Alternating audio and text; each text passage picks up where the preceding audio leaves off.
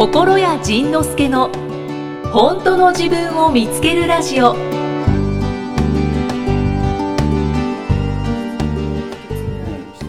どんどんさばこう。じゃあさばいていきましょう。じゃあ何番いきましょうか。はちばん。はちばん、はい、えー、ハラペコリーナさん。ハラペコリーナ、さんじゅうはっさい女性の方です。こんにちは。あ、さっき言うたらあかんねんな、これな。いいです、いいですフライング、えー、小倉さん、いきさん、はじめまして。いつも楽しく聞いています。あ、ありがとう。実は私は長年、言葉の暴力で夫を精神的に追い込む、いわゆる逆 ディーブイ 妻でした。お、それに耐え、私にちゃんと向き合ってくれた夫は結果、パニック障害になってしまいました。お、夫の深い愛情のおかげで今では暴言を吐くことはなくなりましたが、普通の夫婦喧嘩もできなくなってしまいました。お、なぜなら少しでも私が怒りの感情を見せると夫はパニック発作を起こしてしまうからです。お、そうだろうね。精神科の先生にはこのパニック障害は一生治らないと言われました、うん、今では意見の相違があっても私が夫の意見に従う以外に方法がなく、うん、私の意見は通りません、うん。もともと私が夫を苦しめてきたのですから、こうなったのは仕方がないことなのかもしれませんが、うん、毎日が辛いです、うん。離婚という選択肢も考えますが、お互いにそれは望んでいません。うん、今はただただ普通の夫婦になりたい、うん。毎日笑って過ごしたいです。うん、小倉さん、どうかアドバイスをください。はぁ。このね、この人自分で答え言ってんのよね。ああ、答えがありますか、うん、毎日笑って過ごしたいですっていう答え、うん、これ答えやね、うんうんうんうんうん、毎日笑って過ごして、ああ、それをすればいい、うん、あ、でもそれができないから多分悩んでるんだよね。うん、そうですね。そうですね。いろんなことを書いてくれましたもんね。だからえっとそれでも毎日笑って過ごすにはどうすればいいのかって言ったら、うん、全ての出来事を笑うしかないのよ。うーん、旦那が自分がなんか怒りの感情をちょっと見せたらパニック落ちるやんか。パニック落ちてるあら、また怒られる。お笑う、うん、そうで、そのまあまあまあそこ、まあ、そこその旦那が落ちてたらまず笑うっていうのが一番じゃなくて、そのね、えっと自分が怒りそうなことが起きた時に笑うっていうことやね。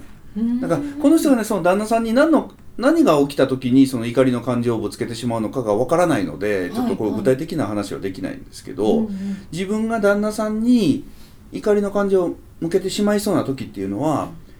多分だけど、旦那さんが自分の価値観に合わない時なのよ。あ、はい、自分が私の言ったことを理解してくれない時、旦那が私が言った通りに動いてくれない時に、うんうん、悲しくなるのか怒りが出るのか分からないけど、その時に多分イラッとしてしまったり、そういう顔になる、あのねとかでこうパッと言ってしまった時に旦那さんがキャンってこうキャンってなると思うのね、うんうんうん、だからその自分と反応が違う旦那さん、自分と意見が違う旦那さん、自分と自分の思う通りの行動をしない旦那さんを見つけたときに、そこで怒るんじゃなくて、なんでそんなすんのよ、もうちょ面白いなあなたはっていう、はい、そこはね、もうね、全力で切り替えんとあかんよね、うんうんうん、全力で。じゃあもう大げさに最初は笑い飛ばす。そう、その自分の今までのその自分が自分は今までの反応をしながらか違うことを出来事を起こそうとするのは無理なので、うん、えっとこの話は、うん、あの昔の僕と奥さんの話でもあるわけ。ともこさんと。そうそうそう。あ、だからそうなんですね。そうそうそう。だから僕、僕も昔は、えっと、この奥さんが僕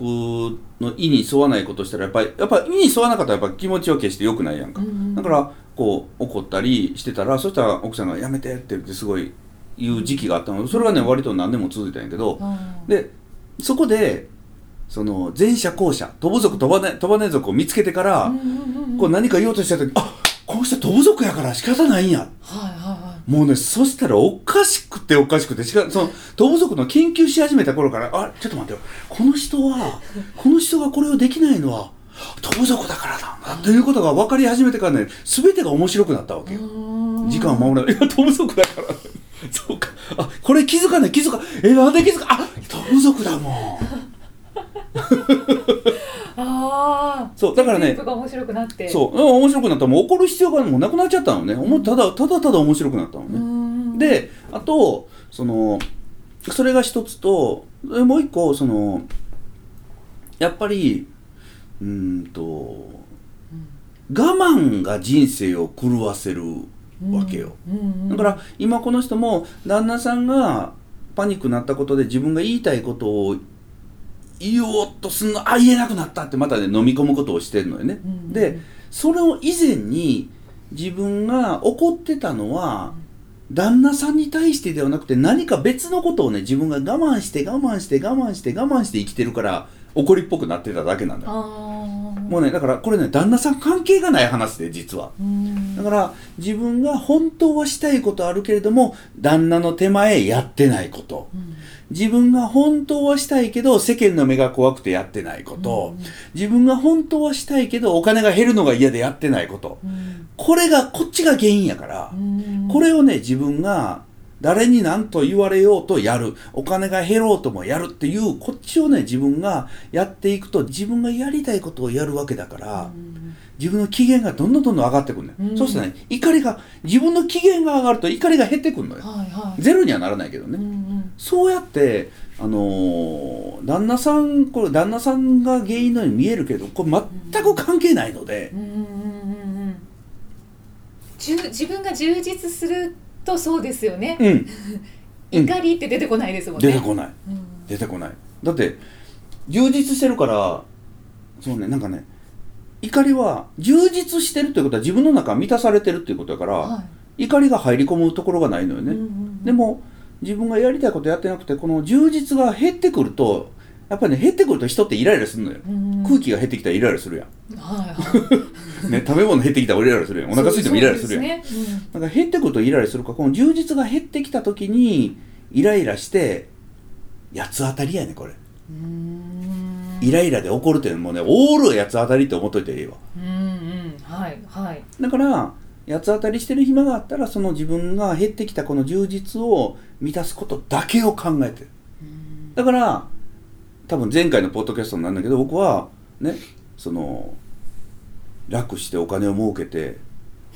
すごいと言われて楽しいことしてこのこのね、怖いことから逃げてね自分守ってそしたら自分はどんどん満たされていくわけよはいはい、そうですよね、うん、やりたいことですもんね。そう、これがいい人してたらどんどん自分が減っていくのよね、満たされが減っていくのよね、うん、どんどん我慢してるから。だからこの人ね、いい人してんねん、一言で言うと、あ、むっちゃいい人してんねん、はいはい、で特に外に向けていい人してるから内側で爆発する、うん、そうですね、うん、そういうことですね。ということは内側で爆発ためしないためには外に悪いやつを、自分をこの今の僕みたいに外に、うん、こんなことしか考えてへん、ゲもうゲスのクズ野郎なんですと出たいうのを出せばこの人の中が満たされてくるね。そうか、まずは自分のやりたいことをやる、うん、で笑い飛ばす。そう、うん、もうゲスでクズ野郎は何してもいいからね。ゲスだってゲ何してもゲスでクズやねんから。そうですよねもう最初から底辺ですよねそうそうそうそう最初から底辺やねだからもうカウンセラーだろうがなんだろうが、もうクズカウンセラーでゲスカウンセラーで、もうカウンセラーとして一番やってあかんこと一番僕はやるから、歌歌うとか、ねね、まさかのですよね本当に。だけどいろんな方が聞いてる。そうまた勇気湧くわ、ちょっと言いたい病が、ね、言いたい病が、あー幸せっていうことだと思うよ。うーん、だからね、あのその前のそのクレーム言ってきた人もそうやけど、満たされてないね、うんうんうん、自分が満たされてなかったら他人にも腹が立つね。自分、あのね、他人にも腹立つし、ね、自分にも腹が立つね。うん、じゃあ旦那さんは、うん、まあ、精神科の先生にはパニック障害一生治りませんよって言われてますが、それは全く気にせんでいいよね。気にしなくていい、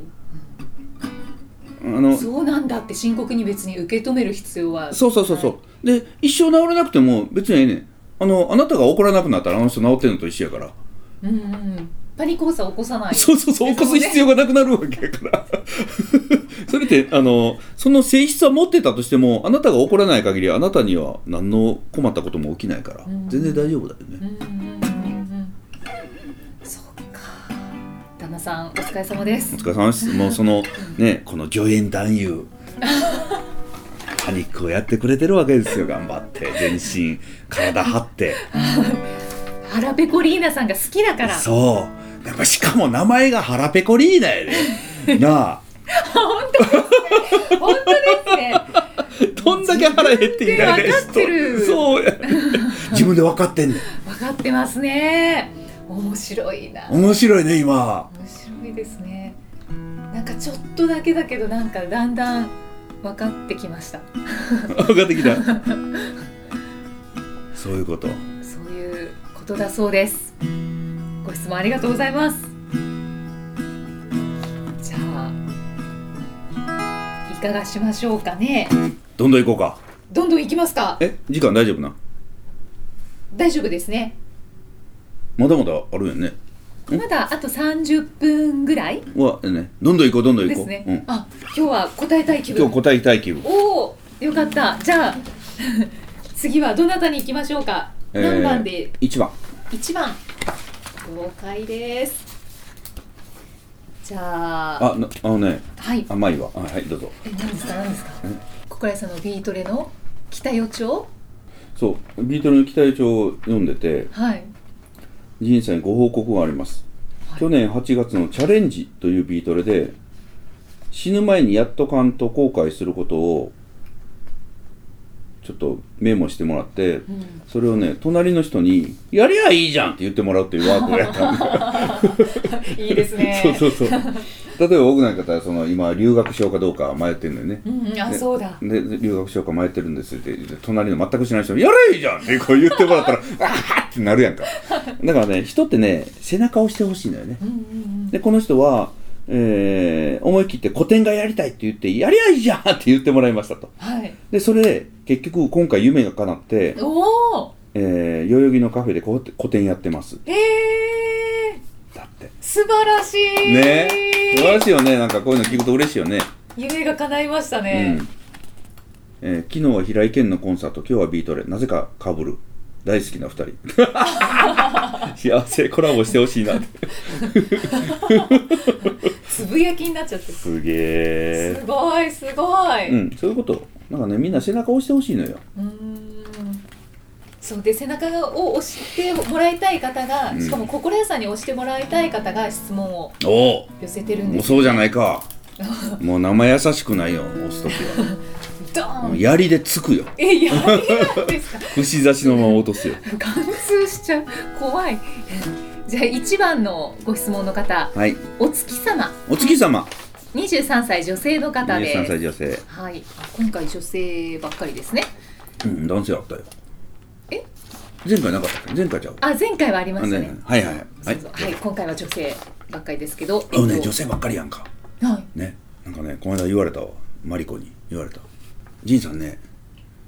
ジンさんとこ来てる奥さんの旦那さんには、はい、マリコさんは、えっと、カウンセラーの方ですね。あ、そうそうそう、うちの認定講師で、はい、そ, そいつがそいつが そ, その人が、はい、ジンさんね、ちょっとジンさんのとこに来てる奥さんの旦那さんはほぼジンさんのこと嫌ってるからねえ、やめてー、でもそうなんだろうななんで そ, そのジングルみたいなギターそうやね、あのね、うちに来る女の人の奥さんの旦那さんってね、大体ね、僕と同じこと言ってんね。へー、神やね。で、自分の旦那の言うこと聞かずに僕の言うこと聞くから、それは面白ないやん、うん、そうですね、ちょっともやっとしますよね、多分。ほんで、その、あの人の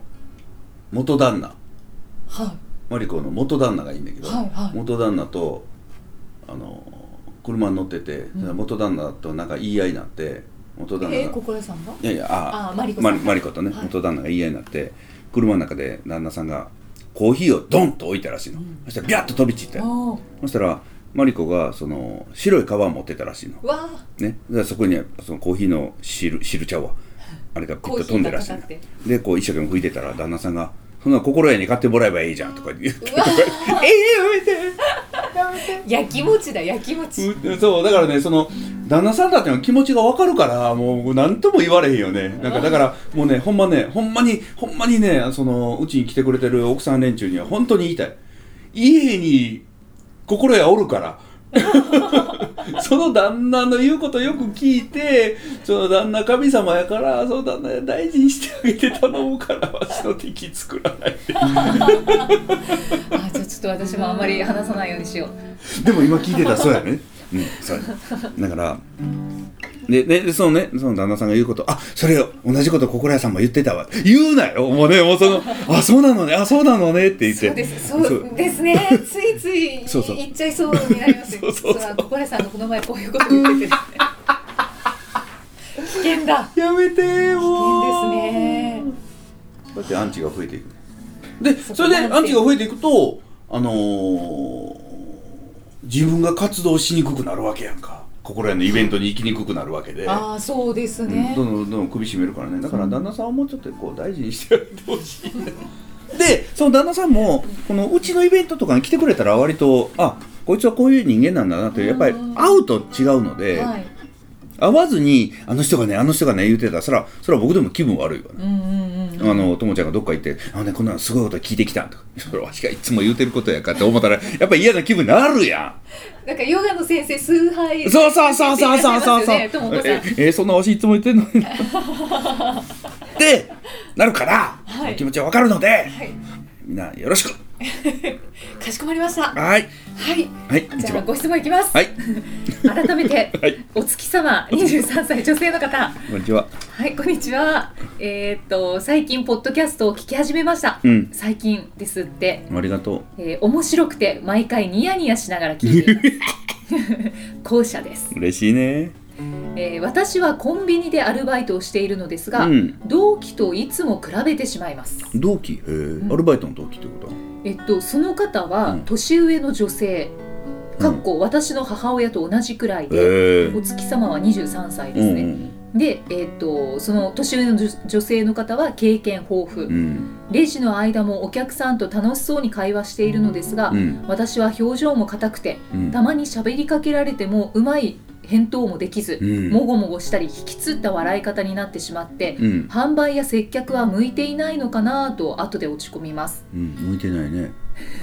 比べてもしょうがないと分かっているんですが、うんうん、楽しそうで羨ましいといつも思ってしまいます、うんうん、こんな私にアドバイスと魔法の言葉をお願いします。 OK、はい、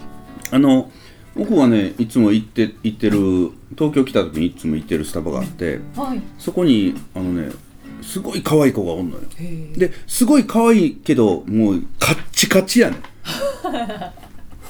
カッチあの話そ、それこそね話しかけてもうまく答えられないし、で、なんかなんか無駄にカッチカチやねんで、そのねその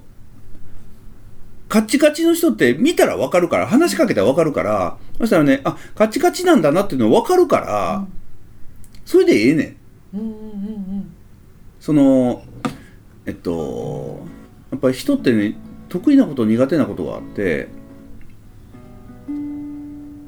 例えば、うん、この例えがいいのかどうか分からへんけど、タクシー乗った時に、はい、運転手さんがベラベラベラベラ喋る人やったらなんかあれやんかところが喋りたい人は運転手さんが喋る喋り、うんうん、おしゃべりな方が楽しいわけよね。楽しいです。で僕も基本的にはあまり運転手さんには喋ってほしくないけれど、うん、たまにむっちゃ話が面白い時もあるわけよね、はい、かと思ったらこの間もねなんかあのここここ行ってください言ったら、あ、私ねその町昔働いてたんですごい道わかるんですよって結局ぐるぐるぐるぐる回ったな, なんやねんっておとといやおとといやそのお寿司屋さん行く時やお前知っとる言うたやんけもうって言いながら、いやいやこのね Google はねこんなこと言ってるんですけどね、ここの道はねあかんのですよとか言いながらね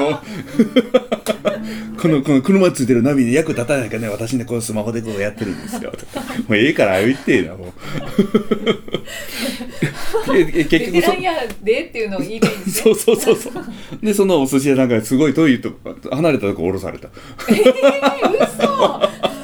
結局むっちゃ歩いてる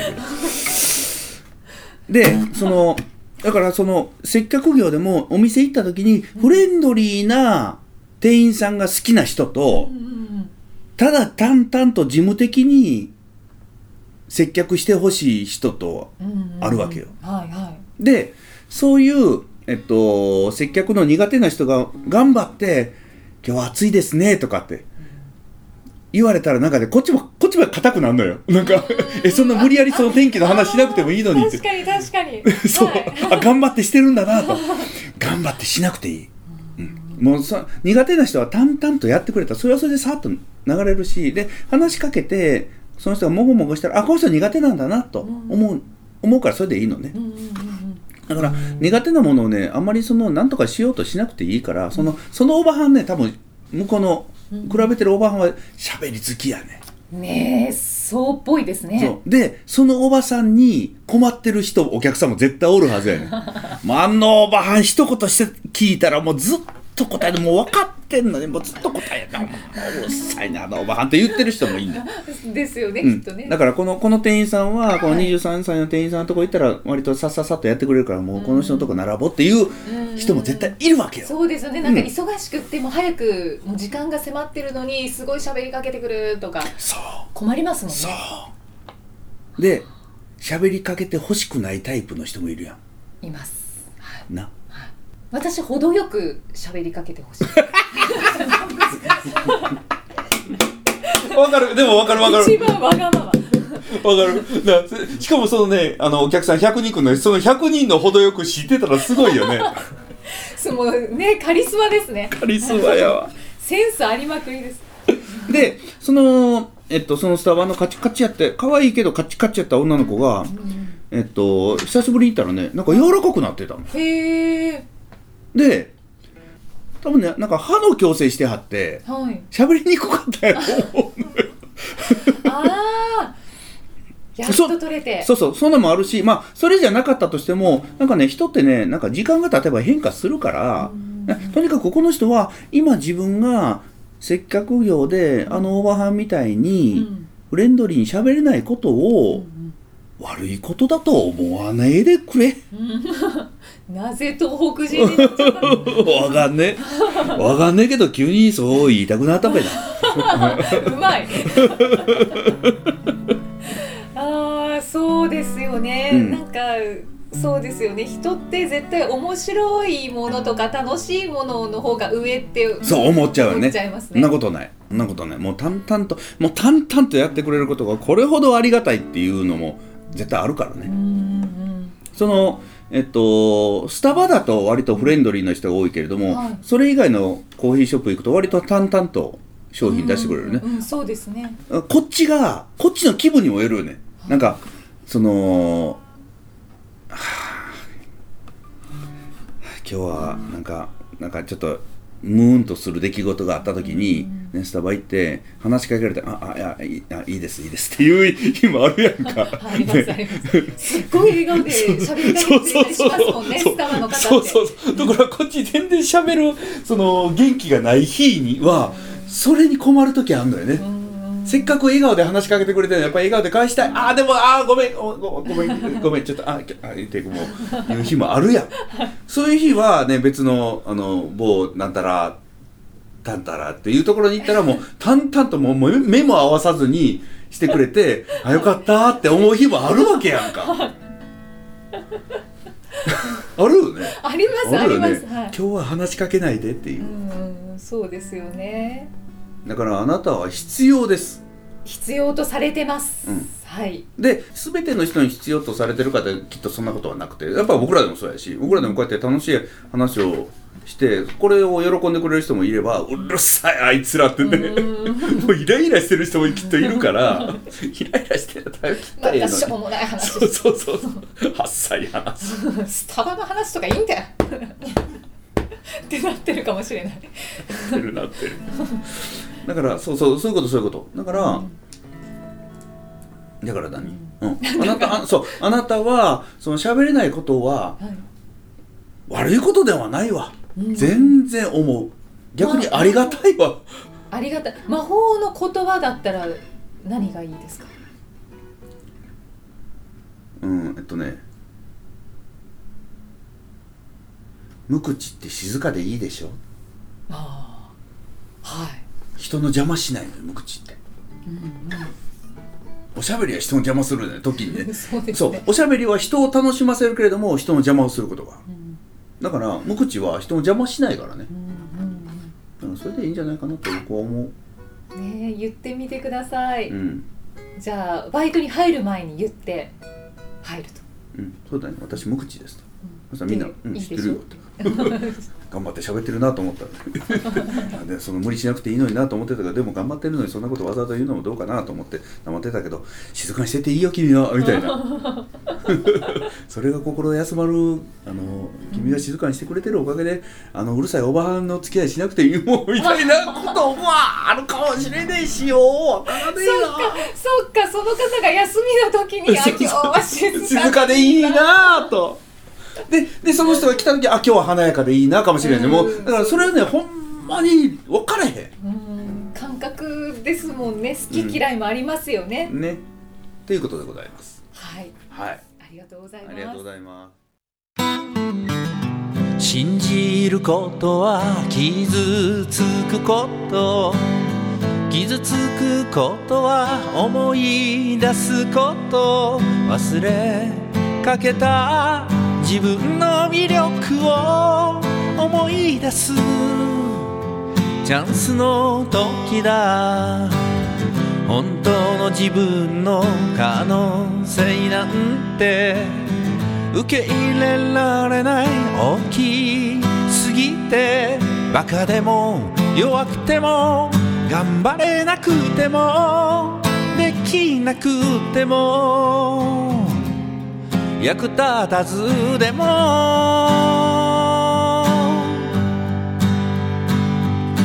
大きな大きな魅力と才能とパワーと豊かさがあるだからあなたは傷ついても傷つかないよ本当の価値は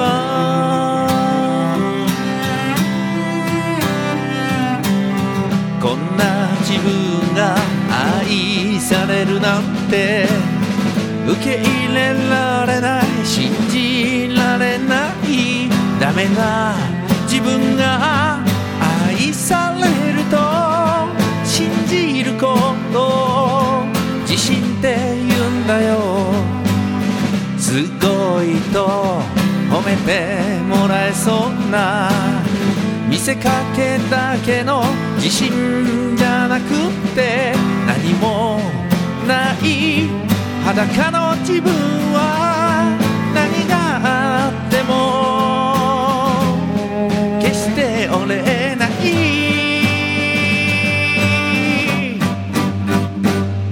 大きな大きな愛と孤独と悲しみと怒りと絶望だから私もそのままで許されるよダメなまんまで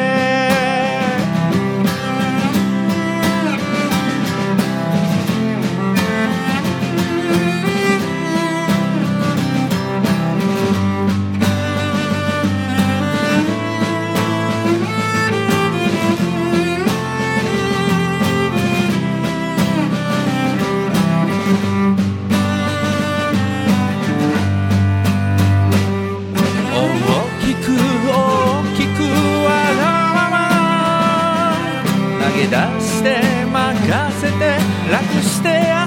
でそしてやりたいことだけをやっていいんだ遠慮しないで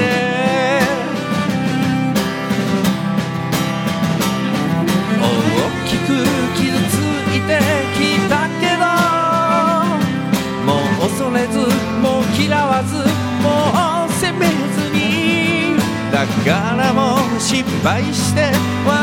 えばいいだって私は愛されているからそんな自分を見よう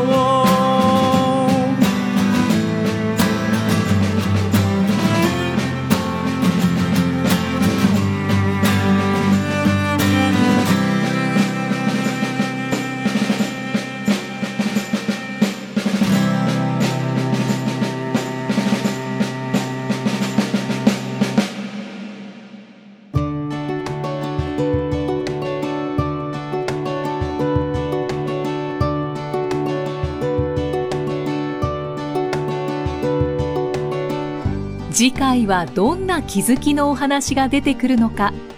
お楽しみに。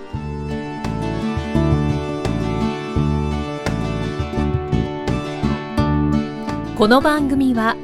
提供、心谷仁之助、プロデュース、キクタス、ナレーション、生きみえでお送りしました。